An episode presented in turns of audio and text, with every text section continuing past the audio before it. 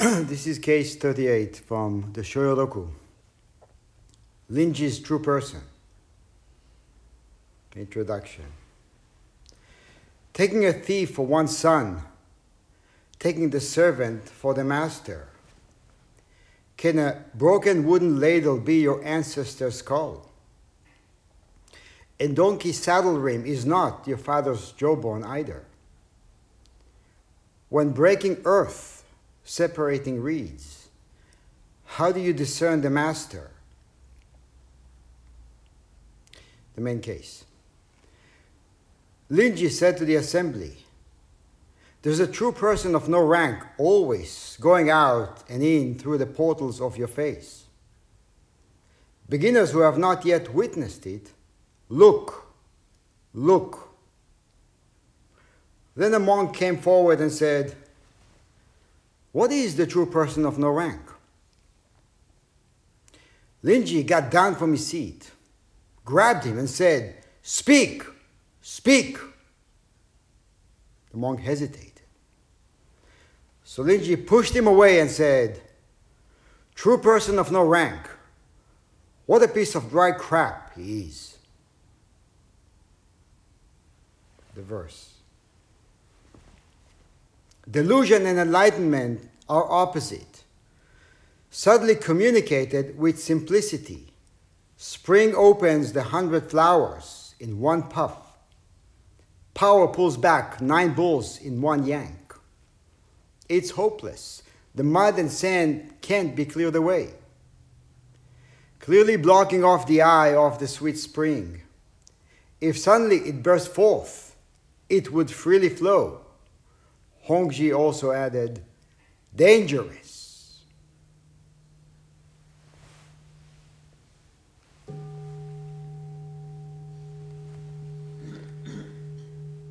So this koan, the famous koan, centered off, centered around the saying of Master Linji, the Rinzai in Japanese, was the founder of the Rinzai school.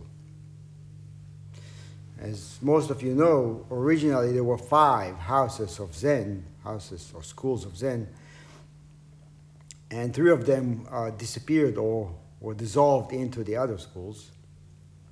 And now we only have two operating schools of Zen, the Rinzai and Soto, and we happen to be in a Soto school, but we have a strong Rinzai fiber in our DNA, thanks to Maezumi Roshi. So we are kind of like a mutt, We're not purebreds they say purebreds are more healthy, right? So maybe we are more healthy because we take a bit of this and a bit of that. And I feel very fortunate, I think we are very fortunate actually to have both influences in our tradition or characteristics from both schools. But either way, what's important to, to note is that Zen is essentially no Zen, regardless of which tradition we follow. So there is a true person of no rank always going out and in through the portals of your face. It's a very bold saying. Do we understand the, the gravity of this statement? Do we feel it? No, our lives are predicated on hierarchies, incremental sense of progress, milestones, achievements, ranks, degrees, which we tend to take as absolute indicators for the way we evaluate ourselves, each other. From early age, we're taught that the value of a person is directly connected to some quantifiable formula which we have to work with and strive to satisfy. Whether it's possessions, wealth, education, status, recognition,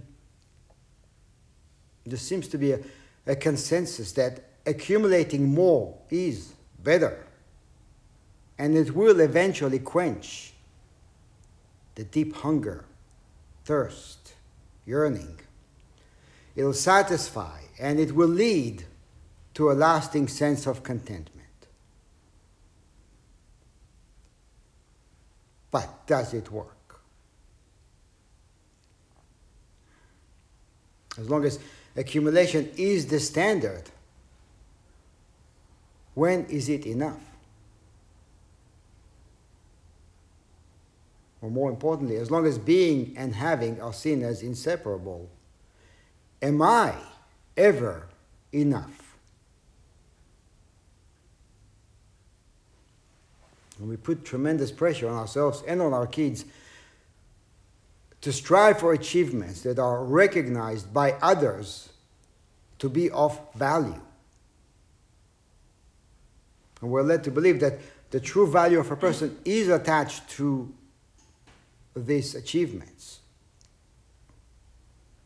But everything we achieve, do, or think is subject to change and decay. And as long as we are blind to the ever present underlying sense of being, does it really matter how far we go and how much we achieve? Or what we have attached to our names? As Thomas Merton put it, what can be gained by sailing to the moon if we are not able to cross the abyss that separates us from ourselves? What does it matter how far we go and what we do? if we are not living authentically. I think that by comparing, judging, and quantifying ourselves and each other, the, that abyss becomes as large as the distance between the earth and the moon. So we keep that formula alive. We trust it, we believe it. and we feed it. The true person, the ever present underlying sense of being, or the unborn, as Master Bankei referred to it, is not dependent on what we have, what we think, what we have accomplished, or what we do. It does not increase through an experience of enlightenment. It does not decrease when we act in deluded ways. It doesn't care what we do. It cannot be broken and therefore cannot be fixed. The question is can that be you?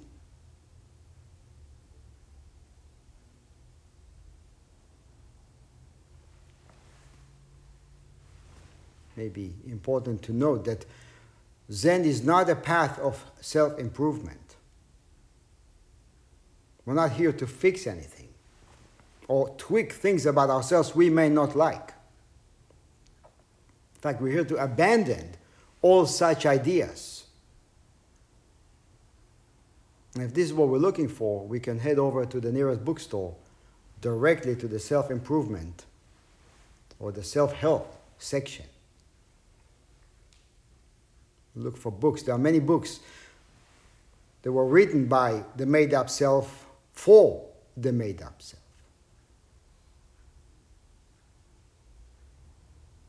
The poverty mind and the subsequent desire to accumulate arise out of the error that we are broken or incomplete. That's the underlying assumption and we need to be fixed or changed. It has to do with the belief that, as is, there is something wrong with me. And as is, I am still insufficient. So I either think that I will have to, or there are things to do in order to become sufficient, Or maybe I gave up and just live a life of an insufficient person. Either one of those are inauthentic.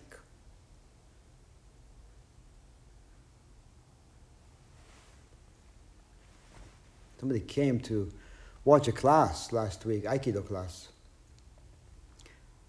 And he sat and he looked at everybody moving around and they look, everybody looks like they know what they're doing. And he asked, and this is a common question, how long will it take me to feel comfortable with Aikido practice or to be comfortable on the mat?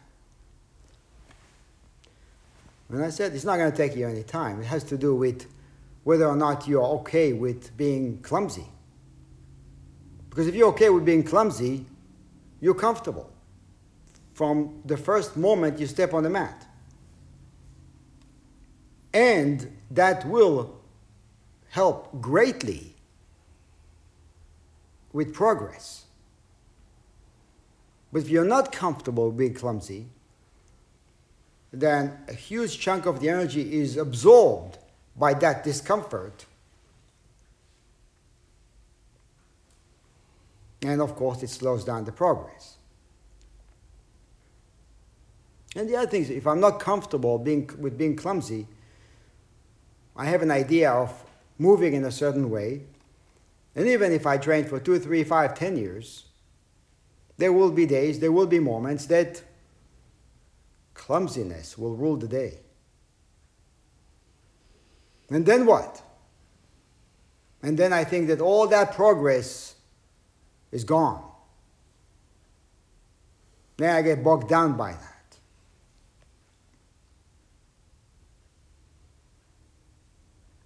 If I'm okay with being exactly as I am, then it doesn't matter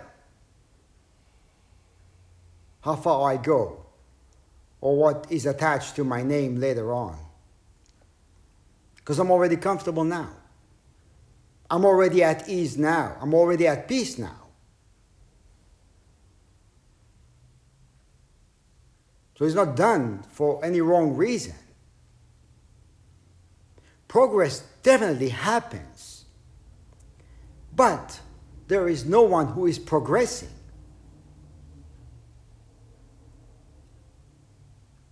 Can we live with that? Are we ever truly insufficient?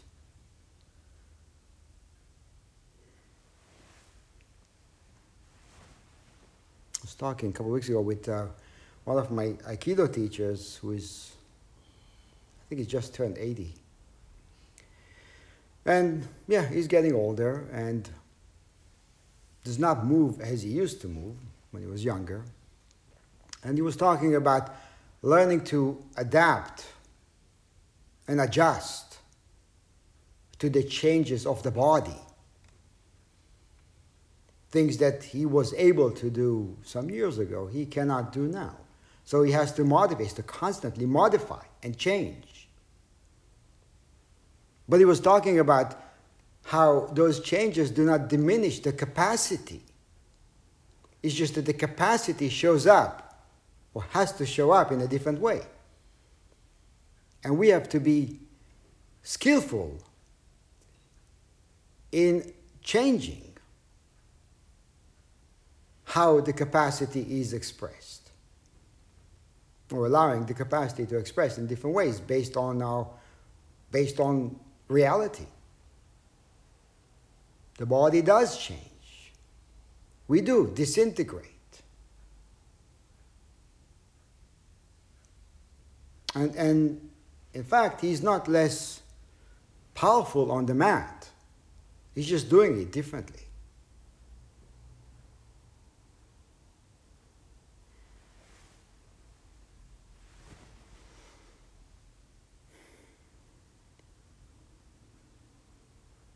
You know, being complete doesn't mean that we always feel this way.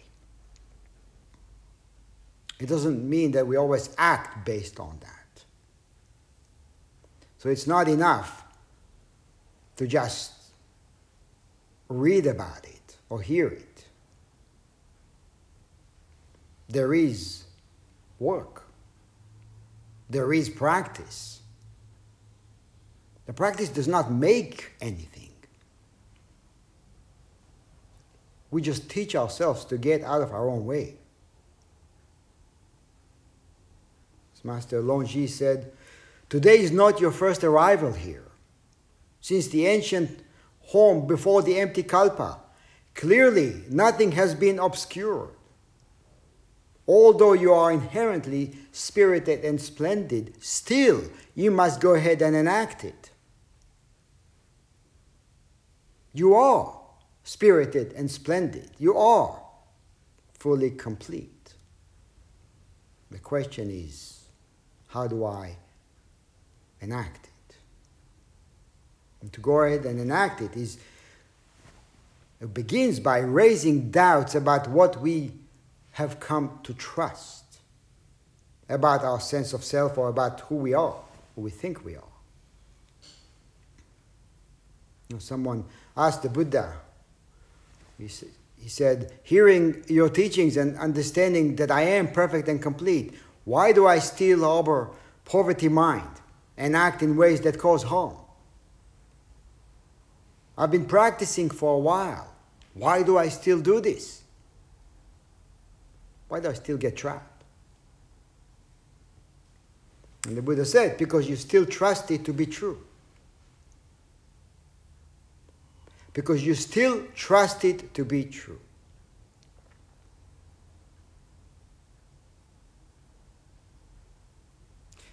We always trust and obey something. We follow something. Are we aware of that? Or do we just do it because everybody else is doing it? And we think that because everybody else is doing it, it must be true. Or are we doing it because we are obeying our thoughts, our karma? And since our thoughts are constant or constantly there, they must be true.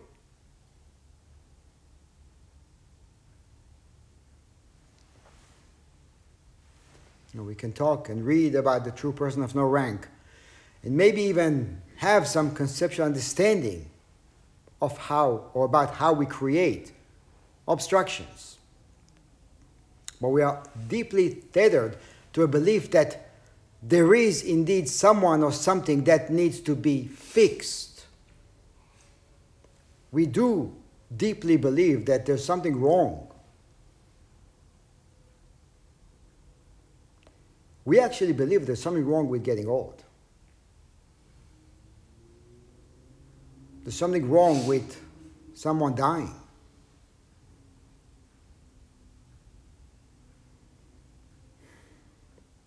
Is it wrong? Who believes that this is wrong? And, okay, so I believe that this is wrong. Now what? I believe that I am wrong. Now what? Where do we go with it? If not just around and around in circles. What can we do with it? It's, and it is a process. To enact it is a process that takes that happens over a long period of time. in the footnote to another koan about Linji, it says, This is a practice for long distance runners, not sprinters.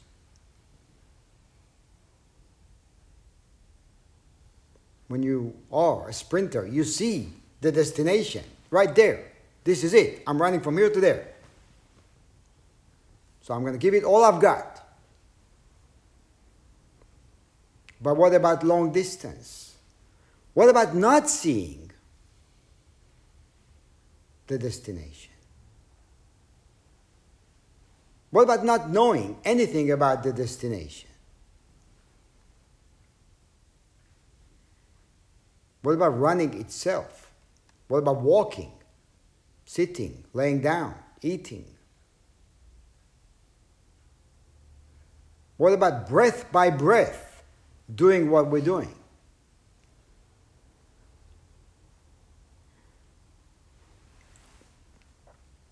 We don't realize the degree to which we are vested in the belief that there is a self which is either acting upon the world or is being acted upon by the world. It is interlaced through our thoughts and emotions, and it manifests in our words and actions. Sometimes overtly, but mostly it shows up in very subtle ways throughout the day. And we're so used to it that we don't even or where it's happening. Actually, I think that if it's not operating in the background, we feel as if we are missing a limb. If we don't hear that voice, that often self deprecating voice, or judgmental voice that accompanies us wherever we go, we feel empty, like something is missing.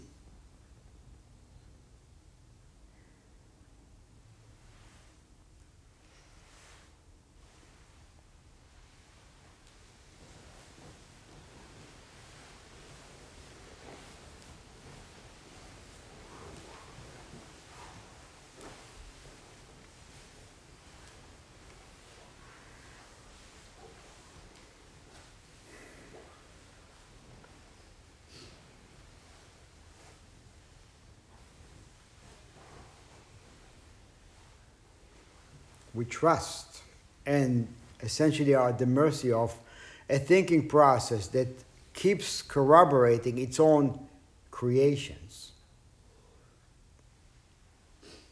And instead of using thought, we become servants of thought. And this is what the introduction is pointing at. Taking a thief for one's son, taking the servant for the master, believing the thoughts. Can a broken wooden ladle be your ancestor's skull? Look at it. Is that you? Donkey saddle rim is not your father's your father's jawbone either. This is not you. When breaking earth, separating reeds, how do you discern the master? Every day, Master Zuigan used to call himself Master and would answer, Yes. Again, he would call, Thoroughly awake, thoroughly awake. And he would answer, Yes, yes. Do not be deceived by others. Any day, any time. No. No.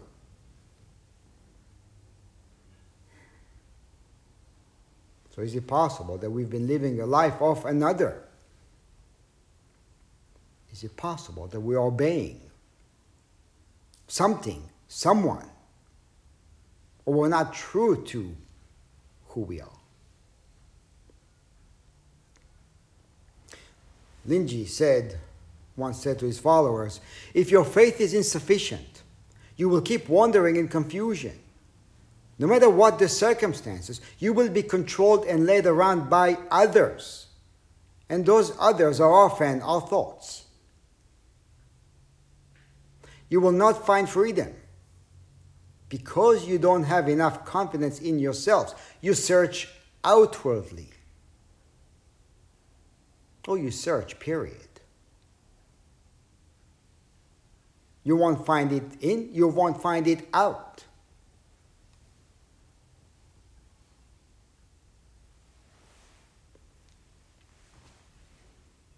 But even Linji lacked faith when he began practicing, and he was led around by others before attaining realization. It is said that Linji was an exemplary monk at the monastery, but during the first few years of his stay there, he didn't go to Dokusan with the abbot even once. So at some point, Muzhu, who was the head monk, asked Linji, How long have you been practicing here? And Linji said, Three years. Muzhu said, Have you gone for an interview with the master or not? Linji said, No, I haven't done so. I don't know what to ask. Muzhu said, Why not ask, What is the essential meaning of Buddhism? It's a fair question. So Linji went to see Huang Po. But before he could finish his question, Huang Po struck him. Linji went out, and Muzhu asked, So what happened? Linji said, Before I could get the words out, he hit me. I don't understand. Muzhu said, Go ask again. So Linji went to see Huang Po again. Huang Po again hit him before he finished the sentence. And then Linji asked the third time and got the same beating. So Linji revealed this to Muzhu, saying, Before you urged me to ask about the Dharma, but all I got is a beating. And then he said, Because of evil karmic hindrances, I am not able to comprehend the essential mystery. So today I am going to live here. And this is what he trusted.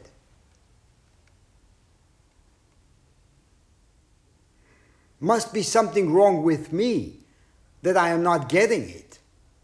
Well, he wasn't criticized. He wasn't criticizing his teacher, although that's an option too. He saw a fault in himself, or he trusted something that he could not get past. So Muzhu said, If you're going to leave, you must say goodbye to the master. Linji bowed and went off. Muzhu then went off to see Huang Po and said, That monk who asked you the questions, although he's still young, he's extraordinary. If he comes to say goodbye to you, please give him appropriate instruction. Later, he'll become a great tree under which everyone on earth will find refreshing shade. And he has. The next day, when Linji came to say goodbye to Huang Po, Huang Po says, said, You don't need to go somewhere else. Just go over to Gaoan Monastery and practice with Dayu. He will explain it to you. Meaning, don't give up on your practice. Fine, you can leave the monastery, but go inquire about it over there. So give him a little bit of encouragement. When Linji reached Dayu, Dayu said, Where have you come from? And Linji said, From Huang Po. Dayu said, What did Huang Po say? And Linji said, Three times I, I asked him about the essential doctrine, and three times I got hit. I don't know if I made some error or not. And Dayu said, Huang Po has a grandmotherly affection and endures all this difficulty for your sake. And here you are asking whether you've made some error or not. Upon hearing these words, Linji was greatly awakened.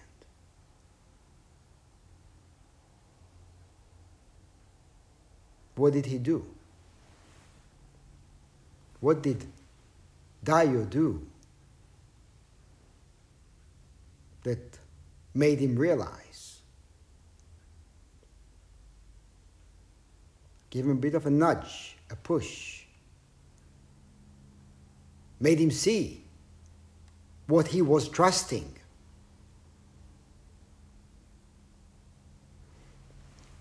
Linji then said, Actually, Huang Po's Dharma is not so great. Dayu grabbed him and said, Why, you little bedwetter? You must, you, you just came here and you said you don't understand, but now you said that there is not much to Huang Po's teaching? What do you see? Speak, speak. Linji then hit Dayu on his side three times. Dayu let him go, saying, Your teacher is Huang Po. I got nothing to do with you. Linji then left Dayu and returned to Huang Po. Huang Po saw him and said, This fellow who's coming and going, how can he ever stop? Linji said, Only through grandmotherly concern. Linji then bowed and stood in front of Huang Po. Wangpo said, Who has gone and returned? Linji said, Yesterday I received the Master's compassionate instruction. Today I went and practiced at Dayu's. Huang Po said, What did Dayu say? Linji then recounted his meeting with Dayu. Huang Po said, That old fellow Dayu talks too much. Next time I'll see him, I'll give him a painful swat. Linji said, Why wait till later? Here's a swat right now. And then he hit Huang Po. Crazy dudes. Huang Po yelled, This crazy fellow has gone, has come here and grabbed the tiger's whiskers. Linji shouted. Huang Po then yelled to his attendant, Take this crazy man to the practice hall. What's so special about the Dharma? He realized it. He thought that there was something special until he realized wait a minute. I've always been this way. I got nothing from the teacher. Of course, it's not special. That's what makes it so special. You know, practice has been equated to selling water by the river. There's no dispute about over the fact that everyone has it, but it has to be experienced before it can be enacted. That's where practice comes in. We have to really, really want to practice, no matter what. Because if we're not fired up by the practice, we are going to be fired up by our belief system that is always following us in our heads. And that will rule the day, rule our lives. So we have to find a way to stoke the fire of the Dharma, of the practice. And I keep telling all of you, you know, when you feel like you're starting to lose momentum, reach out.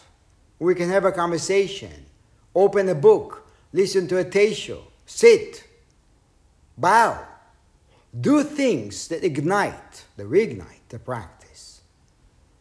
Then you'll be just fine. But if you don't, if you don't show up, if you don't keep up with your discipline, something else will grab you. Someone else will grab you. Others will grab you.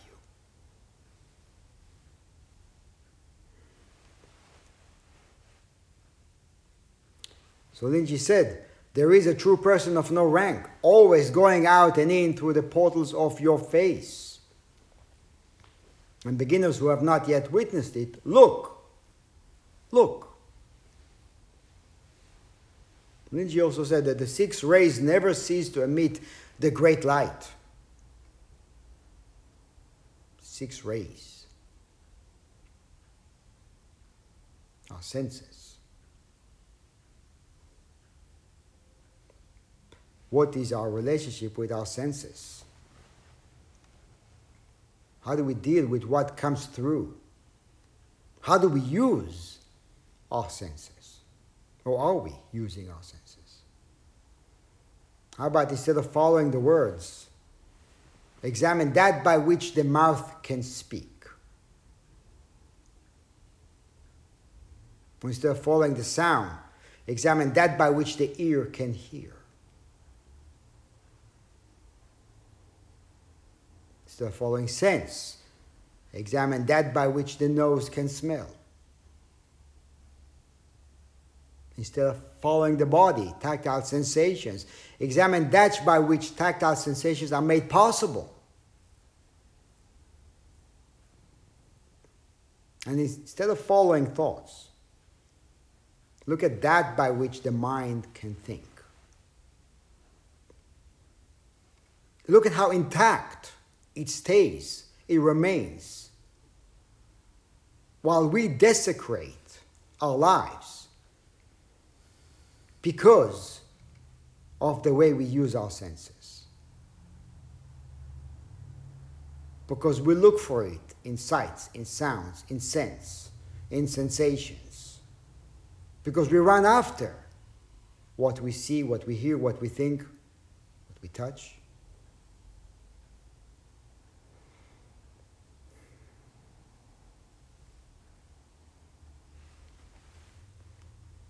So Linji says there's a true person of no rank. And later on, Dogen criticized Linji for that, and he said, Linji only knows about the true person of no rank. He does not know about the true person of rank. And this koan also appears in the True Dharma collection. And in the commentary there, it says, The true person of no rank is the real form of truth as it appears throughout the universe. It is fluid and in constant state of becoming. The true person of rank is the real form of truth as it appears throughout the universe. It, too, is fluid and in constant state of becoming. Rank or no rank are non dual. Therefore, each and everything up to and including each one of us exists thus. The essence of all phenomena is thusness. The real nature of body and mind is thusness. Therefore, it cannot be attained by any personal efforts. Realized or not, it has always been manifesting as our very life itself. Realize or not. So then the monk who was present came up and said, What is the true person of no rank? Linji got down from his seat, grabbed him, and said, Speak, speak. The monk hesitated. And the, the footnote says, He bogs down the true person. Hesitation bogs down the true person. Sinking in thoughts bogs down the true person. So Linji pushed him away and said, The true person of no rank, what a piece of dry crap he is. So, it sounds bad, but was Linji rebuking or degrading the monk? We have to watch out of how do we interpret, or do we at all interpret what we hear? We think he may be mean, degrading, rebuking, criticizing, or was he simply being truthful by saying that the true person of no rank is not lacking? Ever. How do we how do we see dry piece of crap? What are the connotations? Something we throw away, something we run away from, something we don't want.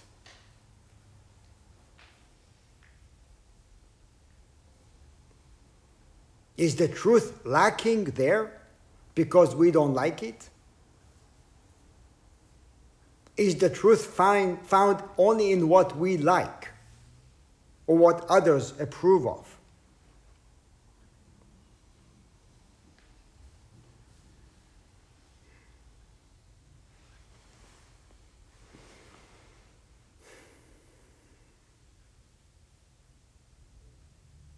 You know, when we practice Zazen, this is the time to cultivate a deep sense of equanimity. And often students ask, finding it difficult to sustain equanimity or sustain uh, uh, expansiveness or becoming too agitated, students ask, can I use that time to think about positive stuff? Or can I use that time to accentuate, to deepen positivity? And what I always say is that Great, this is a great idea, but not during Zazen. Of course, we want to have positive thinking. We want to go in that direction. But the point in, of Zazen is that if we are going towards the positive, we are rejecting what we define as negative. Where's the equanimity there? Isn't that what we're doing all the time? Or another question does it matter whether we go towards what's positive or what's negative in terms of practicing equanimity? What's the difference? Of course, one may be more harmful than the other in terms of actions. But in terms of equanimity, all is included. There is nothing that is not true when practicing equanimity. So, if we're going to use the Zazen period for something other than practicing equanimity, then we are not going to experience freedom.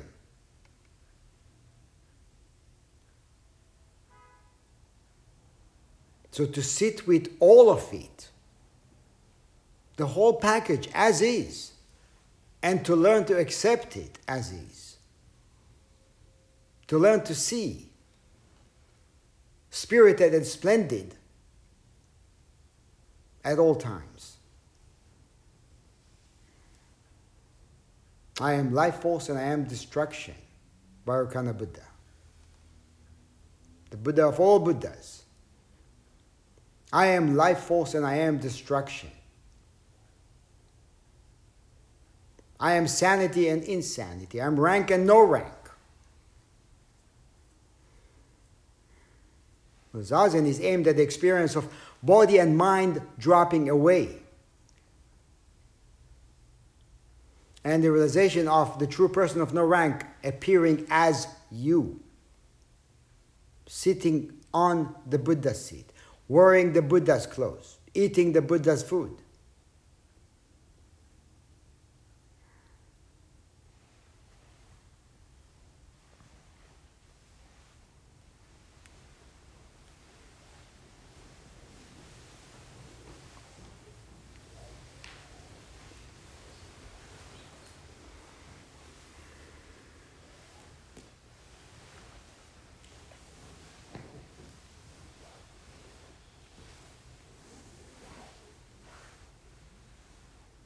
In terms of zazen. And then she said, bring to rest the thoughts of the ceaselessly seeking mind. And we all know how that feels like, the ceaselessly seeking mind. And you will not differ from the Buddha. Do you want to know the Buddha? He's none other than you who sits here before me listening to my talk. When you lack faith in yourself, you run around seeking something outside. Even if through your seeking, you did find something. That something would be nothing more than fancy descriptions in written words. You would gain the mind of the you would not gain the mind of a living Buddha. Make no mistake, worthy Zen practitioners. If you don't find it here and now, you will never find it anywhere. And how many of us seek elsewhere? This book or that book or this teacher or that teacher or this Sangha or that Sangha or this path versus that path. The bottom line is if you don't find it here, you will never, ever find it anywhere else. If you won't find it now, you will never find it anywhere.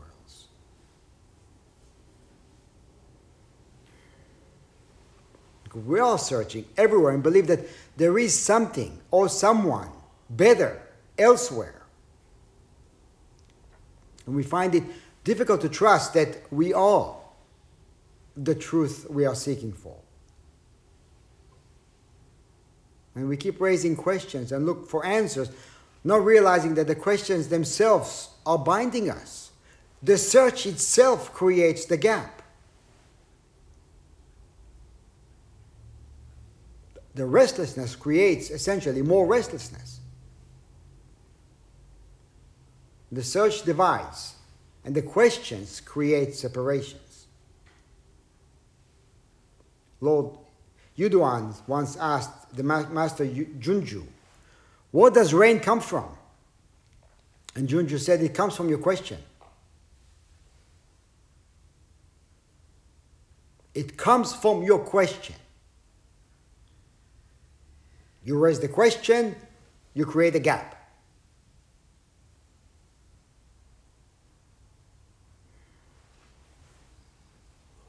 From another introduction to different koan, it says, playing with reflection, struggling for the form. You don't recognize that the form is the source of the reflection.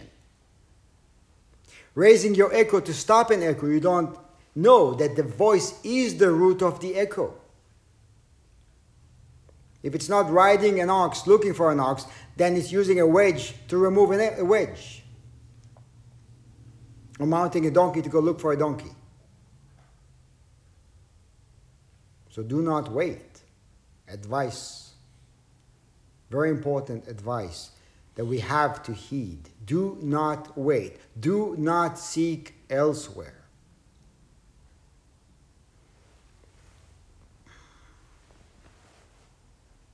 All these masters expressed grandmotherly kindness, and all they wanted is for their students to awaken to the true person. They devoted their lives shouting, beating, creating all kinds of koans, creating complications, raising wind when there's no, raising waves when there's no wind.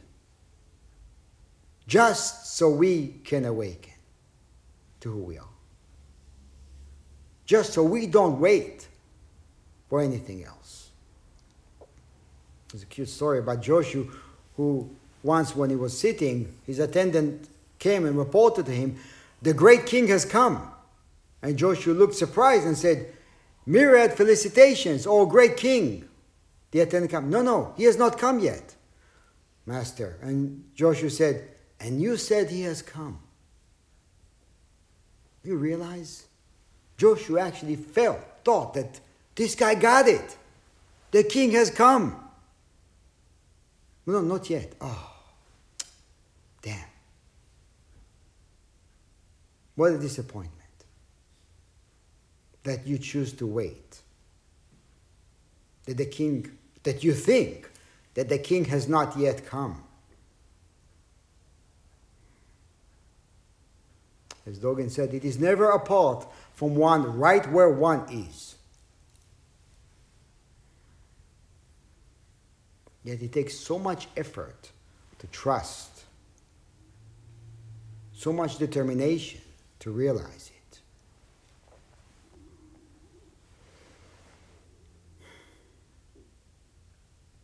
You know, rank or no rank. The true person always flows in your veins always fills your lungs with every breath.